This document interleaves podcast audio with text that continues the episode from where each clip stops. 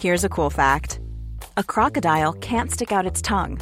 Another cool fact you can get short term health insurance for a month or just under a year in some states. United Healthcare short term insurance plans are designed for people who are between jobs, coming off their parents' plan, or turning a side hustle into a full time gig. Underwritten by Golden Rule Insurance Company, they offer flexible, budget friendly coverage with access to a nationwide network of doctors and hospitals. Get more cool facts about United Healthcare short term plans at uh1.com. There's never been a faster or easier way to start your weight loss journey than with PlushCare. PlushCare accepts most insurance plans and gives you online access to board-certified physicians who can prescribe FDA-approved weight loss medications like Wegovy and Zepbound for those who qualify. Take charge of your health and speak with a board-certified physician about a weight loss plan that's right for you. Get started today at plushcare.com slash weight loss. That's plushcare.com slash weight loss. plushcare.com slash weight loss. The Opinion Line on Cork's 96 FM. As I say, uh, a course research, no, I stress a course research of booking.com or any other one of those places trying to find uh, somewhere to stay on Sherkin Island for a night or two turned up a complete blank to me. And then we came up and we saw this hotel, which only has maybe 20 rooms in it. And it now is uh, contracted out to the government um, for, for people like that, uh, for people from Ukraine. And Eoghan O'Mara Walsh from the Irish Tourism Industry Confederation is the chief executive. Eoghan, I, we, we would say that, look, these people are coming from a war situation. They, they need our help, and we, we give them our help. But the tourism industry is starting to suffer as a result of the help given. Good morning.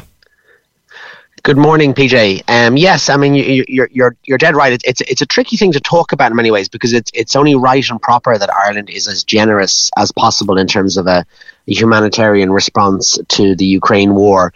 But we would argue, and we've argued for some time, that the government is over reliant on hotels and guest houses and B and B's, effectively a tourism accommodation stock. They're over reliant on that, and and one in five tourism bedrooms now nationally right around the country is contracted to the government for either Ukrainian refugees or international asylum seekers.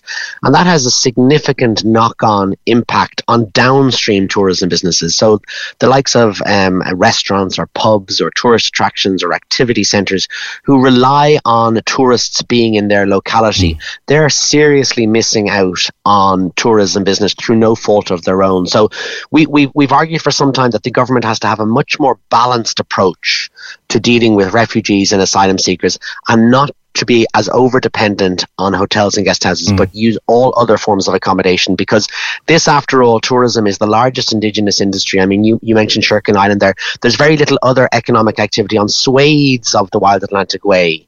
Uh, but for but for tourism, so we have to look after the sector, and, and and the Ukraine war isn't going to end today or tomorrow. It's going to be with us on sadly for two, three, four years. Even if the war magically ended tomorrow, these poor people don't have homes to go back to, so they're going to be here for some time. Mm-hmm. And and we would argue we would argue that hotels and guest houses and, and, and tourism accommodation providers should play their part by all means, but not to the extent that it is at the moment. In Cork, do you have an, a, a number off the top of your head, Eoghan, as what, what I, percentage of our hotels in Cork? It's it's very difficult to, to, to give an exact number. It's about one in five, about 20% of all, all tourism bedrooms um, in Cork is contracted to the government. So that's about 13% of what's called registered accommodation and 7% of non-registered tourism accommodation is unavailable to the tourism economy. So, so you know, there, there's, there's pockets of the country um, where, you know, tourism towns without adequate tourism beds and therefore who have had very little tourism activity this summer and that you know that has a serious economic consequence on the locality and on the region. So so we we are strongly urging government to to come up with a plan B. By all means, use a certain number of hotels and guest houses on a short term basis because let's let's let's also remember that you know a family you know fleeing a, a war, the idea of them being cooped up in a hotel bedroom night after night after night after night is, mm. is not particularly good for them. So there needs to be a much more balanced approach, modular housing, state institutions, vacant building, vacant buildings, unused dwellings. You know, there's lots of other forms of accommodation, but at the moment, the Department of Children, who are tasked with this, are simply going out there and contracting with um, hotels and guest houses. And my fear is that you know, now that we're heading into the winter months, which is the traditionally quieter tourism period in terms of international visitors and even the domestic market, more and more hotels and guest houses will be attracted mm-hmm. by government contracts because, mm-hmm. of course, they get 100% occupancy uh, mm-hmm. at a good rate. Quiet winter months at a good rate. Um, but the knock-on impact is really severe and profound uh, for local economies, mm. um, and that's my big fear. And and uh, you know, I, I keep going back to the point that we should do our bit and we'll step up to the plate. I mean, our view, the Irish Tourism Industry Confederation did a report on this quite some time ago, and our view was about 12 13% of all the tourism accommodation stock could be given over to government for this purpose. But anything more than that was hugely problematic, and now mm. we're up to 20%. And my fear is that it's just going, it's going up more because obviously the war is going on and refugees are continuing to come into the country. Mm. A place I'm very familiar with, Eoghan, is Killarney. I'd visit there maybe a half a dozen times yeah. a year. And and of late, many of the most popular hotels are uh, contracted to the government. And I was asking a Halloween who lives down there, you know, what's it what's it feel like for the for the economy? He said, well, look, he said the hotels are full, so the hoteliers yeah. are happy. They're paid up and plenty of money coming in. But there's not as many people in the restaurants. There's not as many people in the bars. A lot of the traditional music sessions that would take the ho- take up the hotel bars. They're not happening. Yeah, there is no spend. Exactly, exactly. Because you know, obviously, uh, Ukrainians or even international asylum seekers, they obviously, you know, are not going to spend like like like a tourist. They don't have the means at, at all. So the jarveys, the cultural experience, uh, House, the visitor attractions, they all miss out. And you know, there's pockets of the country, as I say, which are huge. Like, so, you know, I was in Lisdoonvarna not so long ago. Lisdoonvarna, I think, has about six hotels in County Clare, has about six hotels. They're all contracted to the government. So the, the town literally uh, has no um, sense of, of, of economic life because, of course, it's a tourism town. So it, it, now it's you'd have to ask the question on how that was. Take Lisdoonvarna, there's a prime example. Uh, and you said there's six hotels all contracted. Now, how did that get to happen? Like, did your confederation have any say in, in that happening? Like six, all no. the hotels in one place contracted. Yeah, out. no. Yeah, and, and, one of the problems I think is that it, this is being managed and uh, um, and, and dealt uh, out of the Department of. There's never been a faster or easier way to start your weight loss journey than with PlushCare. PlushCare accepts most insurance plans and gives you online access to board-certified physicians who can prescribe FDA-approved weight loss medications like Wegovy and Zepbound for those who qualify. Take charge of your health and speak with a board-certified physician about a weight loss plan that's right for you. Get started today at plushcare.com slash weight loss. That's plushcare.com slash weight loss. plushcare.com slash weight loss. When you need mealtime inspiration, it's worth shopping Kroger, where you'll find over 30,000 mouthwatering choices that excite your inner foodie. And no matter what tasty choice you make, you'll enjoy our everyday low prices, plus extra ways to save, like digital coupons worth over $600 each week. You can also save up to $1 off per gallon at the pump with fuel points. More savings and more inspiring flavors make shopping Kroger worth it every time. Kroger, fresh for everyone. Fuel restrictions apply children, um, because they look after the the you know the, the refugee influx and so on, and, and you know they're absolutely snowed under, they're utterly overwhelmed, and and they literally just pick up the phone or, or do a deal with with even the Department of Tourism, even Fáilte Ireland, the state agency for tourism, doesn't have line of sight mm. of what's going on until it's already in place. Yeah, and is it, is it the, the kind of situation known that the government will ring a hotel, let, let, let's not pick a place or not pick a name, the government will yeah. call the hotel and say, look, you've got, you've got 40 rooms. Uh, we'll fill those for the next 18 months at your yeah. going rate, starting yeah. first of the next month. They're doing that. Yeah, Exactly. It's not a going rate. There's a set rate. I don't know off the top of my head what it is, but it's over hundred euro per, per refugee. You know, you know, for for winter months, it's it's it's not unattractive. Yeah. And remember, these these hotels are facing into November, December, January, February when business is quiet. Yeah. And here they are with 100 percent occupancy. So it's quite attractive if you're a, a, a, local hotelier to go right. I will sign up oh, for sure. But it, you're right. If if it's a if it's a and some of these contracts are 18 months. I've heard of two year contracts, and effectively the tourism landscape is is altered therefore because the, the the bed stock of a particular region is completely undermined.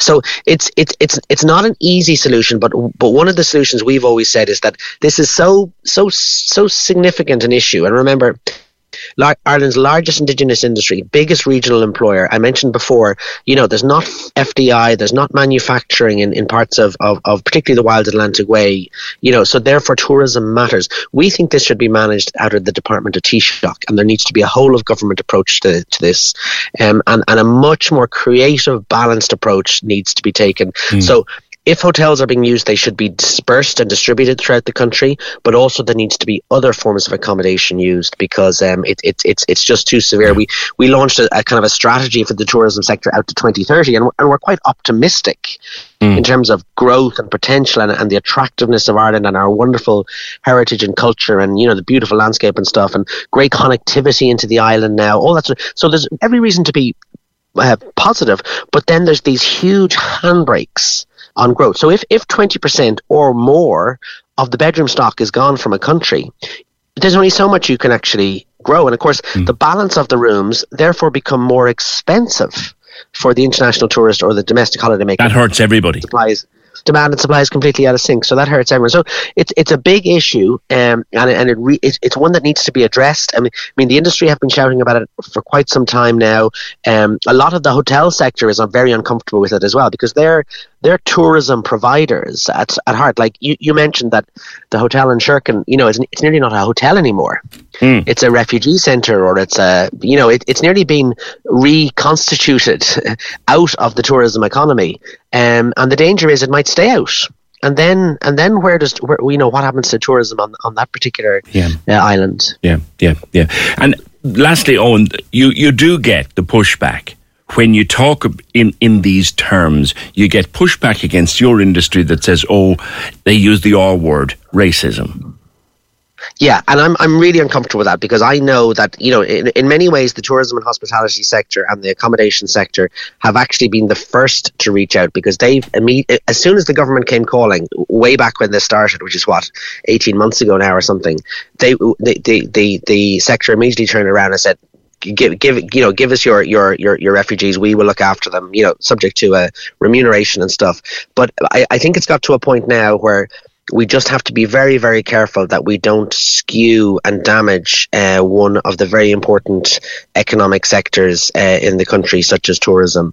Uh, we have to be just very mindful of, of, of, nurturing it. And we'll do our bit, as I say, 12%, 13% of all accommodation stock. I think, we, you know, we've done a kind of various, mm. um, um, you know, models on this. About 12 or 13% could be contracted to the government on an ongoing basis, but we need to leave the remaining 85%, 86, 87% mm. for tourism purposes because it's a bit like taking, imagine if, if, you know, it's 20% of beds have gone at the moment. Imagine taking 20% of cranes out of construction sites or taking you know 20% of you know machines out of some sort of assembly line. Like it, it'll it'll have a profound impact on that particular okay. sector. Um, and i just think i just think there's an over dependency at the moment on on hotels and guest houses right. and i think it needs to be distributed in, in a much fairer way. All right. Eoghan thank you. Eoghan O'Mara walsh the irish tourism industry confederation. He is their chief executive. 20% one in five hotel rooms guest house rooms etc etc across cork currently occupied uh, under contract from the government by either Ukrainian refugees or uh, international asylum seekers. And we know that the Ukrainians need help. We know that. Um, and, and there's no one saying they shouldn't be welcomed into the country. At least I'm not saying it, and I won't stand over anybody else saying it either. But, but, the hotels are suffering, are starting to suffer as a result in the industries. The new tourism, says this call, the new tourism is Airbnb, which the government is cracking down on. It suits people and the way they holiday now. It helps people out the country to make ends meet. The government has taken away all the cottage industries like taxis, pubs, and now Airbnb, so people can move forward in life, and they've heavily regulated them and ruined them as income opportunities. An awful lot of people were depending on Airbnb to renovate their houses with energy retrofitting. The government doesn't listen to ordinary people, they only deal with vested interests. Can I point out that several TDs were involved in large B&Bs and hotels that gained from the Ukrainian refugees? That's absolutely fine, but they shouldn't shut us out. If they helped people to start Airbnbs and supported them instead of punishing them, they could take the pressure off the tourism market. Ukrainians could be helped by the large hotels, and it would probably all balance out more or less. And this, in fairness, there's thousands of people in this country now. We don't know who they are. 96 FM is too far left, and I doubt this will be read out. Little hint for you. If you want something to be read out, put in, I doubt this will be read out. Uh, let's get a reality check. Look up what Nordic countries are paying to refugees and how many they look took in compared to us, and they're nearer to Ukraine than we are. Thank you for your point. Cork's 96 FM.